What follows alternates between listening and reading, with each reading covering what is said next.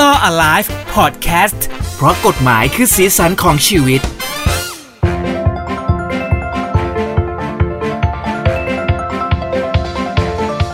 สวัสดีคุณผู้ฟังกันด้วยนะครับ อยู่ด้วยกันกับผมเจพัสวัตนะครับ และและผมเองครับทนายชาติชาติพรบารมีสวัสดีครับ ตกใจหมดเลยพี่เจ ส่งมาแบบว่าไม่ให้คิวเลยอืม โอ้โหเราแบบว่าห่างหายกันไปประมาณ week สอง week นะฮะด้วยเรื่องของความยุ่งต่างๆนะครับ แต่ว่าตอนนี้ Law Alive นะครับกลับมาเจอผู้ฟังอีกครั้งแล้วนะฮะเพราะกฎหมายคือสีสันของชีวิตทางฮูดีพอดแคสต์นะครับ ซึ่งเราก็จะเอานำกฎหมายใกล้ตัวเนี่ยนะครับ มาพูดคุยกันในประเด็นต่างๆ ที่เกิดขึ้นเพื่อจะเป็นประโยชน์กับผู้ฟังด้วย ถูกต้องบอกเลยว่าวันนี้ content content แน่น ๆ เลย แล้วก็อืมเอ่อเป็นเรื่องที่แบบเป็นประเด็นในสังคมณขณะนี้นะครับ ต้องบอกก่อนว่าณวันที่เราอัด เทปนี้เนี่ยก็คือวันที่ 3 ตุลาคม ข่าวนี้ก็คือกำลังฮอตมาเลยประมาณสัก 3-4 วันที่ผ่านมาใช่นะฮะออกทุกช่องออกทุกสื่อจริงๆนะครับ นั่นคือเรื่องของคุณพิยดาโอ้โหชื่อนี้ดังมาก คนชื่อพิยดานี่สะดุ้งกันเป็นหยงๆพี่อ้อมเลยเนะก็คือแบบเอาเกี่ยวอะไรด้วยวันเนี้ยเออกลายเป็นเรื่องของการโกงแบบว่ามหากราบมากๆนะฮะเนื่องจากว่าเริ่มต้นเลยข่าวมันมาจากมีคนเสียชีวิตเนาะน้องคนนั้นนะครับ ที่ใช่ชื่อว่าน้องถูกกเอล้อกองมาเปิดเผย เพราะว่าเหมือนเส้นเลือดในสมองแตกใช่ไหมถูกต้องก็คือเหมือนน้องเขาอายุแค่14ปีเองครับ แล้วก็อืมมือถือเครื่องปัจจุบันเขาเนี่ยมันใช้เรียนออนไลน์ไม่ได้มน้องก็เลยอยากได้เครื่องใหม่ คราวนี้ครับฐานะทางบ้านก็คือไม่ค่อยดีเนาะก็อืมเออเลยต้องขอให้คุณพ่อคุณแม่ ซึ่งก็ลำบากอยู่แล้วเนี่ยโอนเงินมาให้ห้าพันเพื่อซื้อมือถืออันนี้ อืมอืมนะฮะครับแต่ว่าก็ ไม่ได้ของตามที่ต้องการจะได้ ใช่ แต่ต้องต้องบอกให้คุณผู้ฟังที่อาจจะไม่รู้ข่าวเนี่ยเข้าใจก่อนว่า กระบวนการในการเข้าไปซื้อของน้องกล้องเนี่ยก็คือ ไปดูที่ IG page อันหนึ่งอืมเอ่อ account อันหนึ่งของ IG ชื่อว่า Phone ครับ by Mint ซึ่งเป็นครับ account ที่เอาไว้ขายเอิ่มมือถือโทรศัพท์แบบมือสองใช่โทรศัพอืท์มมือถือแบบมือสองแล้วก็ในนั้นน่ะพี่เจ เท่าที่เราดูข่าวกันนะเนอะมันก็จะมี เอาโพสต์ของคนที่รีวิวอะมาแปะไว้เต็มไปหมดเลยคล้ายๆว่าเออร้านมีนี้คมันวามดีน่าเชื่อถือซื้อเราได้ของ อืม เออได้ของจริงรวมถึงเรื่องของ follower ที่อยู่ในเพจ IG ตรงนี้เนี่ยมันก็ค่อนข้างเยอะ มันก็เลยใช่ดูน่าเชื่อถือไปกันใหญ่เลยๆถูกต้องคราวนี้คนส่วนหนึ่งจริง ๆ เท่าที่ฟังอะเขาก็ตรวจสอบกันแล้วเนาะแบบแบบเบสิกอะ เพราะว่าจริงๆ พอดูรีวิวเราก็เชื่อประมาณหนึ่งมี follower แปดหมื่นกว่าคนอีกอย่างเงี้ยปกติการที่เราไปดูของพวกเนี้ยเราก็ต้องไล่ดูรีวิว เหมือนเข้าไปดูอ่านคอมเมนต์อะไรอยู่แล้วว่าเออเกิดอะไรขึ้นบ้างร้านนี้เป็นยังไงมีการตอบลูกค้ายังไงนู่นนี่นั่นเนาะซึ่งมันก็ไม่ผิดที่เขาจะไปเชื่อถือแล้วก็ ตัดสินใจซื้อในเพจนี้นะครับแต่พอพอข่าวมันดังขึ้นมาก็คือน้องคนที่เสียชีวิตแล้วก็ไม่ได้ของเนี่ย มันก็เลยถูกลากดึงขึ้นมาทั้งยวงเลยถูกแล้วอันนี้สะเทือนใจมากเพราะว่าได้ยินคลิปเสียงของน้องกล้องเนี่ยเออใช่ที่โทรไปหาคุณพ่อคุณแม่ แล้วก็แบบร้องไห้หนักมากเลยเพราะว่ารู้สึกเครียดกับการที่เอาเงินคุณพ่อคุณแม่มา แล้วก็เหมือนเหมือนโดนโกง จนทำให้เนี่ยโนเขาเครียดจนเส้นเลือดในสมองแตกทีเดียว ก็โอ้โหเรื่องนี้มันก็มันก็เลยทำให้มันดังขึ้นมา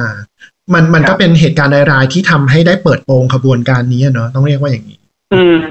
แล้วพิยดาเนี่ยแหละครับก็คือเจ้าของเพจตรงนี้นะครับในไอจของเธอก็จะเหมือนกับใช้ชีวิตอู้ฟู่มากๆ มีทั้งของแบรนด์เนม มีทั้งรถมีทั้งนู่นนั่นนี่ แต่ว่าก็มีคนออกมาบอกว่าโดนเธอคนนี้นี่แหละโกง ซึ่งเอาจริงๆแล้วตอนแรก ๆ เลยอะมันไม่ได้มีการรวมตัวของผู้เสียหาย เพราะว่ามันมีเทคนิคในการที่เขาโกงอยู่เหมือนกันใช่ไหมนั่นก็ใช่คือเรื่องของการเปิดบัญชีชื่อคนอื่น คือไปจ้างคนอื่นเปิดบัญชี หรือว่าที่เขาเรียกกันว่าบัญชีม้า โดยที่จะให้เอ่อผู้เสียเอ่อโดยที่พิยดาเนี่ยนะฮะก็ไปจ้างคนเปิดบัญชี แต่ว่าไม่ได้ไป activate ที่แบงค์นะ เป็นการ activate ผ่านแอป ซึ่งอันนี่เป็นความรู้ใหม่ของผมเหมือนกัน ว่ามันเออสามารถทำแบบนี้อัได้นนี้ด้วทยนายก็เพิ่งเคยรู้ปกติการเออเปิดบัญชีมันต้องไปที่แบงค์นะใช่อืม แต่คราวนี้ไม่นะฮะเขาเปิดบัญชีผ่านแอปพลิเคชัน แล้วก็มีการส่ง OTP มาให้กับทางคนที่ไปเปิดบัญชีเขาก็จะได้รับค่าจ้างในการเปิดบัญชี ซึ่งบางคนก็บอกว่าพี่ดาก็โกงตรงนี้ด้วยนะ มีการแบบไม่ครบหรืออะไรอย่างนี้ด้วยส่วนหนึ่งด้วยนะ แล้วก็เหมือนมีเด้ง OTP ไป พอเด้ง OTP ไปปุ๊บให้ OTP พิยดาเอ่อพิยดาก็จะ activate แล้วเขาก็จะให้ลบแอปนั้นทิ้ง แล้วก็เลิกการติดต่ออะไรไปอย่างนี้ ใช่เหมือนเหมือนบัญชีนี้ก็จะกลายเป็นการคอนโทรลโดยกลุ่มของผู้กระทำผิดนี่แหละ แล้วก็ใช่เอ่อเรียกเลข OTP อะไรก็แล้ว แต่ก็จะอยู่กับผู้กระทำผิดหมดเลย โดยที่ใช่คนที่ไปเปิดเนี่ยเหมือนไม่รู้เรื่องต่อหลังจากนั้นแล้วว่าเกิดอะไรขึ้นใช่แต่แต่เบื้องต้นเปิดบัญชีอืมเออตัวเองเข้าไปเพราะว่าต้องการเงินแปดพันบาทที่เป็นค่าครับจ้างเปิดบัญชีนี่แหละแต่ใช่แต่เอาจริง ๆ อันนี้พูดกันแบบแฟร์ๆนะ การที่มาประกาศแบบเนี้ย คนที่ที่อยากได้เงินตรงนี้ก็ต้องรู้อยู่แล้วว่ามันมีอะไร something แป wrong ลกๆเออ ถูกไหมว่าทำไมต้องเอาบัญชี ให้ให้คนอื่นไปเปิดบัญชีแทนมันต้องรู้อยู่แล้วว่ามันมีการกระทำผิดเกิดขึ้น ใช่ ซึ่งตรงนี้เนี่ยถ้าเอาจริงๆในมุมกฎหมาย คนที่เอาไปเปิดบัญชีเป็นชื่ออย่างนั้นเนี่ย ผิดไหมที่เอาไปให้ผู้ก่อการร้ายเปิดเนี่ย คือตรงเนี้ยต้องดูต่อไปลึกๆเลยว่า บุคคลเหล่านี้เนี่ย รู้ถึงกระบวนการเรื่องมือถือตรงนี้แค่ไหน ถ้าเกิดรู้เลยอะ หมายถึงว่า รู้เลยว่ามันจะเอาไปทำอะไรเป็นยังไงแล้วเราเป็นฟันเฟืองหนึ่งในนั้นอะ เขาเรียกว่าตัวการร่วมไปเลยนะ เพราะคุณอืมรู้อยู่แล้วว่า นี่คือกระบวนการการกระทำความผิดครับแต่ถ้าเกิดไม่รู้แต่อันเนี้ยเรียกว่าผู้สนับสนุนในการกระทำความผิดอืมโทษมันก็ต่างกันอืมแต่ยังไงก็มีโทษแน่นอนอืมเพราะคุณคือเพราะมัน part หนึ่งของการกระทำความผิดใช่เพราะมันเป็นความประหลาดอยู่นะครับ ซึ่งตรงนี้ใช่อย่างที่บอกว่าที่มันจะถูกเปิดโปงมา เพราะยากได้เพราะว่าเพราะว่าเอ่อมันไม่สามารถจะจับต้นชนปลายชื่อคนที่รับเงินไป มันไม่ใช่คนเดียวกัน เพราะฉะนั้นผู้เสียหายก็จะรู้สึกว่า เอ๊ะ ฉันโอนไปคนนี้เป็นใคร เหมือนท่านการคุยกันในเรื่องผู้เสียหายของเพจเพจเดียวกันเนี่ย ก็รู้สึกว่าเอ้าก็ไม่ใช่คนนี้นี่ มันเป็นคนนู้นคนนั้นคนนี้เต็มไปหมดเลย ซึ่งเท่าที่เห็นมาออกรายการข่าวต่างๆนะครับ ผู้เสียหายทุกคนเนี่ยโอนไปแต่ละบัญชีแตกต่างกันหมดเลยนะ แทบจะไม่มีการอืมชื่อซ้ำกันเลย เพราะฉะนั้นแปลว่าบัญชีม้าที่อยู่ในเครือข่าย เครือข่ายเนี่ย เยอะมากเออถูกไหมอืม ไม่ได้ครับเลี้ยงเป็นตัวเดียวเลยเป็นคอกเลยทีนี้ คราวคราวนี้พูดถึงกระบวนการจับกลุ่มบ้าง ก็คือเขาเข้าไปตรวจที่บ้านที่คุณพิยดาเนี่ยอยู่กับแฟน แล้วก็เอ่อพ่อแม่ของแฟนเนาะครับเอ่อณวันนั้นก็คือพิยพิยดาไม่ได้อยู่ที่บ้าน แต่ว่าก็จะมีการเข้าตรวจค้นแล้วก็อายัดทรัพย์สินบางประการในบ้านหลังนั้นอืมอืมหลังจากนั้นเขาก็มีการเอ่อออกหมายเรียกไปแล้ว แล้วก็มีการออกหมายจับพิยดาพิยดาก็อยู่ระหว่างการหลบหนีอย่างเงี้ยนะจนครับกระทั่งเขาติดต่อเข้ามอบตัวที่จังหวัดเชียงใหม่ ซึ่งก็เป็นเป็นสอพอที่เอ่ออยู่ในจังหวัดเดียวกับที่น้องกล้องเสียชีวิตนะครับครับเอ่อหลังจากนั้นเนี่ยเขาก็มีการให้สัมภาษณ์คุณพิยดา บอกว่าจริง ๆ เขาไม่เกี่ยวเลย เขาโดนบ้านของแฟนเขาหลอกให้ทำหมายถึงว่าอืมเขาไม่ได้รู้เรื่องมีนี้กาซัดทดเออเป็นการซัดทอดมา ตรงเนี้ยก็เกิดประเด็นในสังคมแล้ว ส่วนทางพ่อหรือแม่ของคุณพิยดาก็กลับออกมาบอกเหมือนกันว่า ลูกเขาก็ไม่รู้เรื่องอะไรเลย ตรงนี้ก็เลยมีคำถามว่าตกลงใครมันรู้เรื่องกันแน่พิยดาจะทำคนเดียวได้ไหมอะความเห็นพี่เจก่อน คือถ้าส่วนตัวแล้วไม่คิดว่าน่าจะทำคนเดียวได้เพราะว่ากระบวนการโกงมันไม่ใช่แค่แบบห้าล้านสิบล้านมันดูแบบ มันดูเยอะกว่านั้นถูกด้วยเพราะด้วยเงินที่ไหลเวียนอยู่ เพราะว่ามือถือหนึ่งเครื่องเนี่ย คิดราคาเฉลี่ยนะครับ ประมาณหนึ่งหมื่นบาทอะ ถูกไหมอืมมันมันมีเครื่องถูกเครื่องแพงก็แล้วแต่ ประมาณหนึ่งหมื่นบาท คราวนี้ในข่าวที่ออกมาเนี่ยบอกว่าแค่สี่วันอะมีผู้เสียหายห้าร้อยราย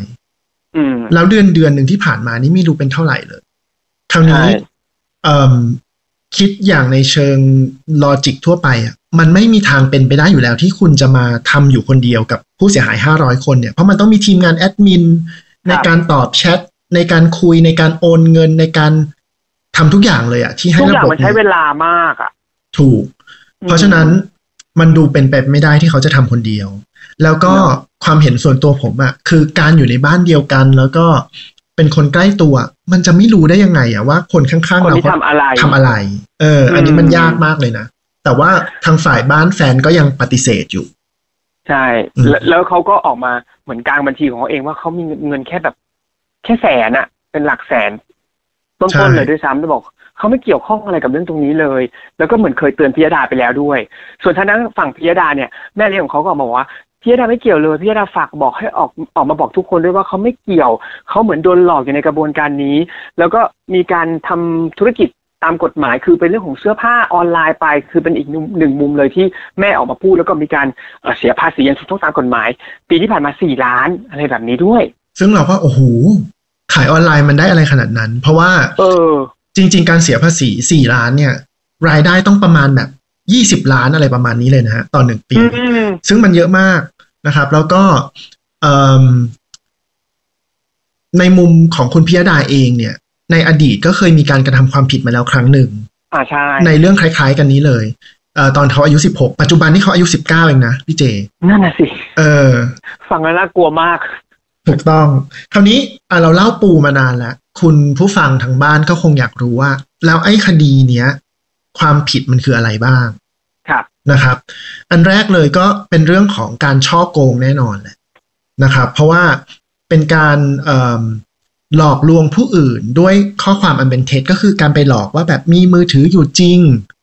เดี๋ยวส่งให้เลยอะไรอย่างเงี้ย แล้วก็ปกปิดความจริงตรงเนี้ย เพื่อว่าจะได้เงินมาจากผู้ถูกหลอกลวงครับ อันเนี้ยเป็นช่อโกงเห็นชัด แต่ที่มันมากไปกว่านนั้นก็คือว่า อันนี้เป็นช่อโกงประชาชนหรือเปล่า อืม ที่ที่พูดอย่างนี้เพราะว่าโทษมันจะหนักขึ้นไงอืม ซึ่งถ้าเรามองอะ ทนายก็มองว่ามันเป็นช่อโกงประชาชนแน่นอน เพราะว่ามันครับคือการโพสต์แบบ Public เปิดเผยอยู่บน IG เลย ว่ามีการครับขาย เอ่อเอารีวิวปลอมๆมาแปะเอาไว้ มีการติดต่อกับประชาชนจำนวนมาก ผู้เสียหายมีจำนวนมากห้าร้อยคนหรือพันคนก็แล้วแต่ อันเนี้ยเป็นการช่อโกงประชาชนแน่นอน โทษก็จะสูงกว่านะครับจำคุกเอ่อไม่เกินห้าปี ปรับไม่เกินหนึ่งแสนบาทหรือทั้งจำทั้งปรับ คราวนี้ผมขอติ่งเอาไว้นิดนึงเขาบอกว่าถ้าเกิดไอการช่อโกงประชาชนเนี่ย มันอาศัยความเบาปัญญาของผู้ถูกหลอกลวง ซึ่งเป็นเด็กด้วย โทษมันหนักขึ้นไปอีก อืมอันเนี้ยผมก็มองว่าเอ้ยมันก็น่าจะเข้าไหม เพราะว่าน้องก้องก็ยังเป็นเยาวชนอยู่ ครับ ใช่ไหมครับ อันอันนี้ก็แล้วแต่ทางตำรวจทำคดีแล้วแหละ แล้วก็ทางศาลพิจารณาว่ามันจะเข้าอันไหน เนาะว่าเขาจะละเอียดลงลึกไปในเรื่องของผู้เสียใช่หายแต่ว่ามกน้อยแค่ไหนด้วย อันเนี้ยเราเราวิเคราะห์ บนพื้นฐานของข่าวที่เรารู้ แต่ว่าครับทางตำรวจเขาจะมีข้อเท็จจริงทางการสืบสวนอะไรมากมายเนาะอืมอันต่อมาที่เข้าแน่นอน อันเนี้ยเดี๋ยวนี้มันเกี่ยวกับชีวิตเรามากๆเลย ทุกคนต้องระวังนะครับ ก็เรื่องพรบคอมพิวเตอร์อืมสิ่งที่เขาทำเนี่ย มันก็เป็นการเอ่อนำเข้าข้อมูล อันเป็นเท็จหรือปิเอ่อหรือปลอมเนี่ย โดยทุจริตเพื่อหลอกลวงผู้อื่นทำให้เกิดความเสียหายแก่ประชาชน อันเนี้ยก็ผิดพรบคอมอีก นะก็มีโทษจำคุกมีโทษปรับ ผมไม่พูดตัวเลขแล้วกัน เพราะว่าเดี๋ยวอืมคุณผู้ฟังเบื่ออืมอันสุดท้ายเลย ก็คือผิดเรื่องการฟอกเงินด้วยอืมพี่พี่เจเอ่อมีความรู้เรื่องนี้แค่ไหนว่าอะไรมันจะถือว่าเป็นการฟอกเงินบ้าง ความเข้าใจเบสิกเลยอะเออการฟอกเงินก็เหมือน เอาเงินที่ไม่ดีเข้ามาสู่ในระบบ แล้วก็เหมือนเก็บขึ้นเป็นรายได้ออกไปนี่คือความคิดส่วนตัวนะแต่ก็ไม่รู้ว่าแท้ที่จริงแล้วคำว่าฟอกเงินจริง ๆ แล้วเนี่ยมันมัน ไปทางไหนที่ถูกต้องร้อยเปอร์เซ็นได้ ต้องขออันนี้ความรู้ขอจากคุณทนายด้วย ขออนุญาตอ่านเลยดีกว่า เพื่อความถูกต้องครับเขาบอกผู้ใดโอน รับโอน หรือว่าเปลี่ยนสภาพทรัพย์สินที่เกี่ยวกับการกระทำผิดเนี่ย เพื่อวัตถุประสงค์ในการซุกซ่อน หรือปิดบังแหล่งที่มา หรือว่าปกปิดอำพรางลักษณะที่แท้จริงของการได้มาของทรัพย์สินนั้นๆน่ะมีความผิดเรื่องการฟอกเงิน เพราะฉะนั้นถ้ามองเรื่องนี้ก็คือว่า เขาได้เงินมาปุ๊บอะ มั่นใจเลยเขาต้องรีบถอนออกจากบัญชีที่เป็นบัญชีม้าทั้งหมดอืมอืมอืมเสร็จแล้วมันก็จะออกมาเป็นเงินสด สาเหตุอยากเพราะว่าอะไร เพราะว่าเขาไม่สามารถโอนเข้ามาบัญชีเขาได้ไง มันมันมีมันมีรอยแทหลัร็กกฐานใช่ไหมถ้าโอนเข้ามาบัญชีเราเนี่ยมันมีรอยแทร็กเขาต้องโอนไปบัญชีคนอื่น หรือว่าถอนมาเป็นเงินสด เพื่อนำมาใช้เพื่อนำมาซื้อทรัพย์สินเพื่อเปลี่ยนแปลงรูปแบบของมัน อันนี้แหละเรียกว่าการฟอกเงินแล้ว เพราะว่าอืมเงินที่คุณได้มาตั้งแต่ต้นมันเป็นเงินของการกระทำผิด แล้วคุณเอามาเปลี่ยนรูปแบบ จะเห็นว่าข่าวเนี่ยเขาเอ่อนำเสนอออกมาว่า ซื้อรถด้วยเงินสด ซื้อบ้านด้วยเงินสดอะไรหลาย ๆ อย่างอืมนี่แหละ มันเป็นลักษณะเข้าความผิดเรื่องการฟอกเงินโดยชัดเจนเออแต่น่าสนใจอย่างหนึ่งเหมือนกันเนอะถ้าเกิดว่าเป็นเงินสด การเปิดบัญชีด้วยแอป แล้วจะไปถอนเงินสดออกมายังไงในเมื่อถ้าเขาตัดขาดจาก ชื่อเจ้าของบัญชีคนนั้นไปอะ ก็ก็อาจจะถอนออนไลน์ไงหมายถึงว่าไปหน้าตู้ ATM แล้วกดอย่างนี้ได้ไหมอืมก็ต้องทำเออเออใช่เดี๋ยวนี้มันมีถอนแบบไม่ใช้บัตรแล้วนี่นาถูกไหมคือเอออันเนี้ยมันต้องเป็นกระบวนการที่ชัดเจนแล้วก็พูดเลยว่า เราว่าผู้เสียหายเนี่ย มีโอกาสได้เงินคืนเนี่ย ค่อนข้างน้อยอืมยกเว้นนะ ว่าพิยดาเองอะยอมเจรจากับผู้เสียหายทุกคนแล้วคืนเงินอือหือเป็น สาไปเหได้ตุยากสาเหตุคืออะไรรู้ไหมเพราะว่าคดีช่อโกงนะช่อโกงธรรมดาก่อนนะมันเป็นคดีที่ยอมความได้ ครับ เพราะฉะนั้นถ้าเราเป็นผู้กระทำผิดเราอาจจะติดต่อไปพี่เจครับ ผมขอโทษจริงๆเดี๋ยวผมโอนเงินคืนให้พี่เจหนึ่งหมื่นแล้วพี่เจอืมถอนแจ้งความผมได้ไหมครับ อืม อันเนี้ยคือช่อโกงธรรมดา แต่ถ้าเป็นช่อโกงประชาชนปุ๊บอะยอมความไม่ได้แล้วเพราะว่าถือเป็นอาญาแผ่นดินอืมเนี่ยก็ก็ถึงบอกว่าต้องรอดูว่า เดี๋ยวตำรวจเขาจะสรุปสำนวนออกมาเป็นแบบไหน ซึ่งเราว่ามันต้องเข้าช่อโกงประชาชนอยู่แล้ว มันค่อนข้างชัดเจนมาก อืมนะครับฮอืมอันนี้ก็ต้องรอแล้วทีนี้ถ้าเกิดว่าคุณผู้ฟังเจอเหตุการณ์โดนช่อโกงแบบนี้ต้องทำยังไงบ้างครับ คุณทนาย อ่า อันนี้ก็เป็นคำถามที่ดี แล้วก็เป็นประโยชน์ก็เป็นวัตถุประสงค์ของ law alive ของเราเลยใช่อยากให้เอ่อกฎหมายมันเป็นสิ่งที่เอ่อมีประโยชน์ในการดำรงชีวิตของทุกคนนะครับครับวิธีการอันแรกเลย อย่าเพิ่งตื่นตระหนกตกใจมากนัก รวบรวมหลักฐานก่อนอืมคราวนี้อาจจะถามกันว่าหลักฐานมีอะไรบ้าง ก็เอ่อหน้าแชทที่เราคุยกับเขาข้อความทั้งหมดเลยเนี่ยแคปไว้ให้หมด หน้าเว็บไซต์ของหรือหรือหน้า IG หน้าเพจที่เราเข้าไปซื้อของแคปให้ชัดเจนนะครับ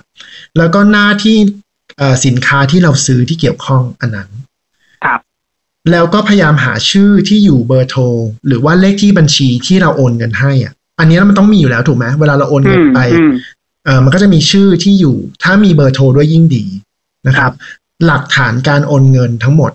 ในถ้าเกิดเป็นในโทรศัพท์ก็แคปหน้าจอนั้นไว้เลยหรือหรือเป็นไอ้เป็นใบสลิปที่มันจะส่งมาให้เราเป็นรูป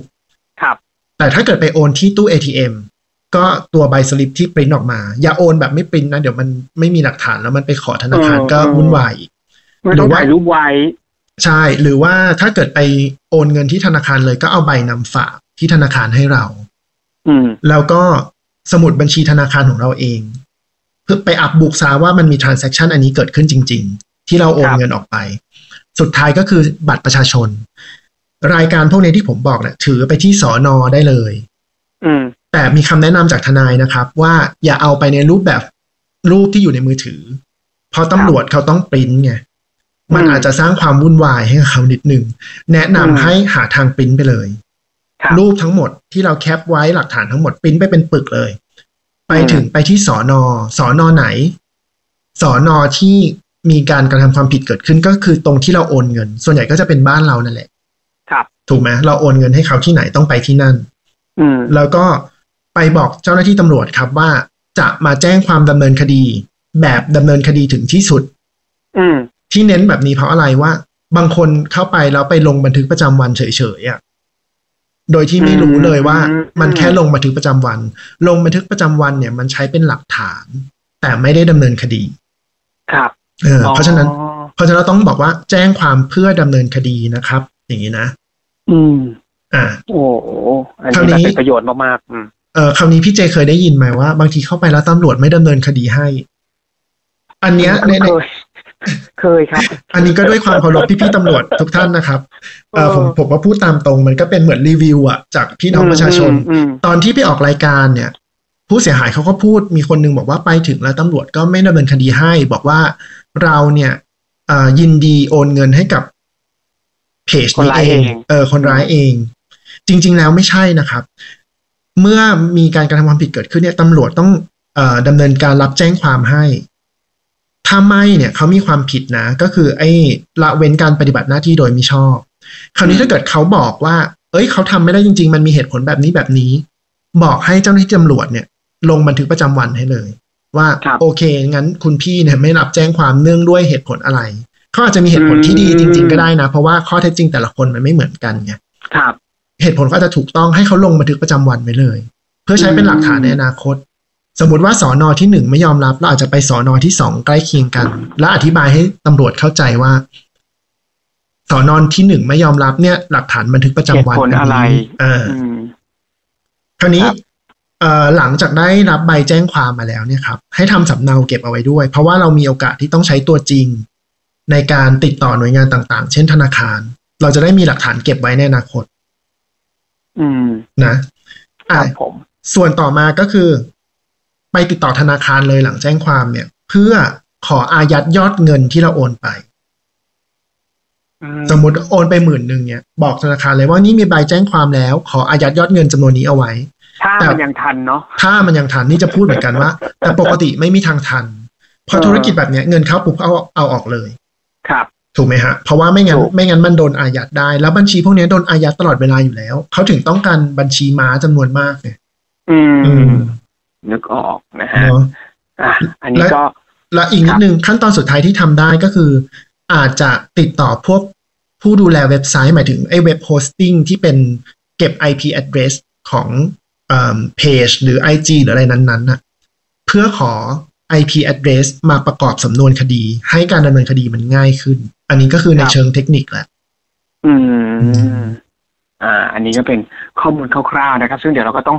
ตามคดีนี้กันต่อไป เพราะว่ามันยังไม่ถึงที่สิ้นสุด แต่ว่าเขาก็ออกมาเออเหมือนบางทีดูรายการต่างๆ ก็จะมีผู้ประกาศข่าวเขาบอกว่าเคืออันเนี้ยมันก็เป็นเรื่องที่ค่อนข้างฟันธงแล้วแหละว่าพิยดาต้องเป็นหนึ่งในขบวนการหรืออะไรก็แล้วแต่เพราะไม่อย่างนั้นตำรวจเขาจะไม่ออกหมายจับใช่ไหมฮะตำรวจเขาดูอย่างเขาเรียกว่าชัดแจ้งมีหลักฐานแบบมัดตัวจริงๆแล้วมันถึงมีการออกหมายจับมันเกิดขึ้น ใช่เลยก็ใช่เลยเดี๋ยวเราต้องดูกันว่าสิ่งที่เกิดขึ้น หลังจากนี้นะฮะ จะเป็นยังไงบ้างถูกแล้วครับก็แล้วคก็ดีนี้จะไปถึงไหน เราก็จะมาอัปเดตให้ทราบแล้วกัน ถ้ามันมีอ่าเรื่องเพิ่มขึ้นมันอาจจะมีแง่มุมที่เราคุยได้มากขึ้นนะคครัรับบผมแล้วก็เอาขออนุญาตให้คำแนะนำสุดท้ายอันหนึ่งครับความผิดแบบเนี้ยมันมีอายุความอยู่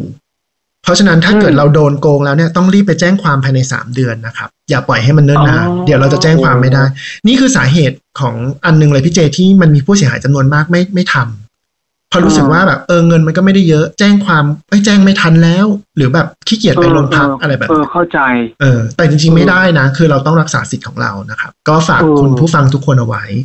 ใช่แล้วก็ระมัดระวังตัวด้วย ก็บางทีมันพูดยากเนาะอย่างที่บอกแล้วว่าบางคนก็ระวังแล้ว แต่ว่าก็ยังเจอกลโกงที่มันเหนือชั้นขึ้นไปอีกนะฮะถูกครับยังไงก็ขอให้ทุกคนโชคดีกับการซื้อของออนไลน์ด้วยแล้วกันนะครับ แล้วก็ฝากติดตามกันกับ Law Alive นะครับ เราจะพยายามมาอัปเดตเรื่องราวแบบนี้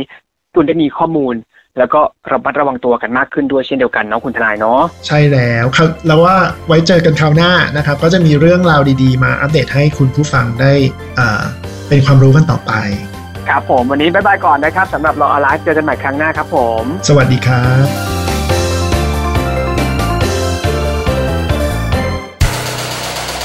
ฮูดี้พอดแคสต์ฮูดี้พอดแคสต์เรื่องที่คุณฟังแล้วต้องร้องว่าฮูดี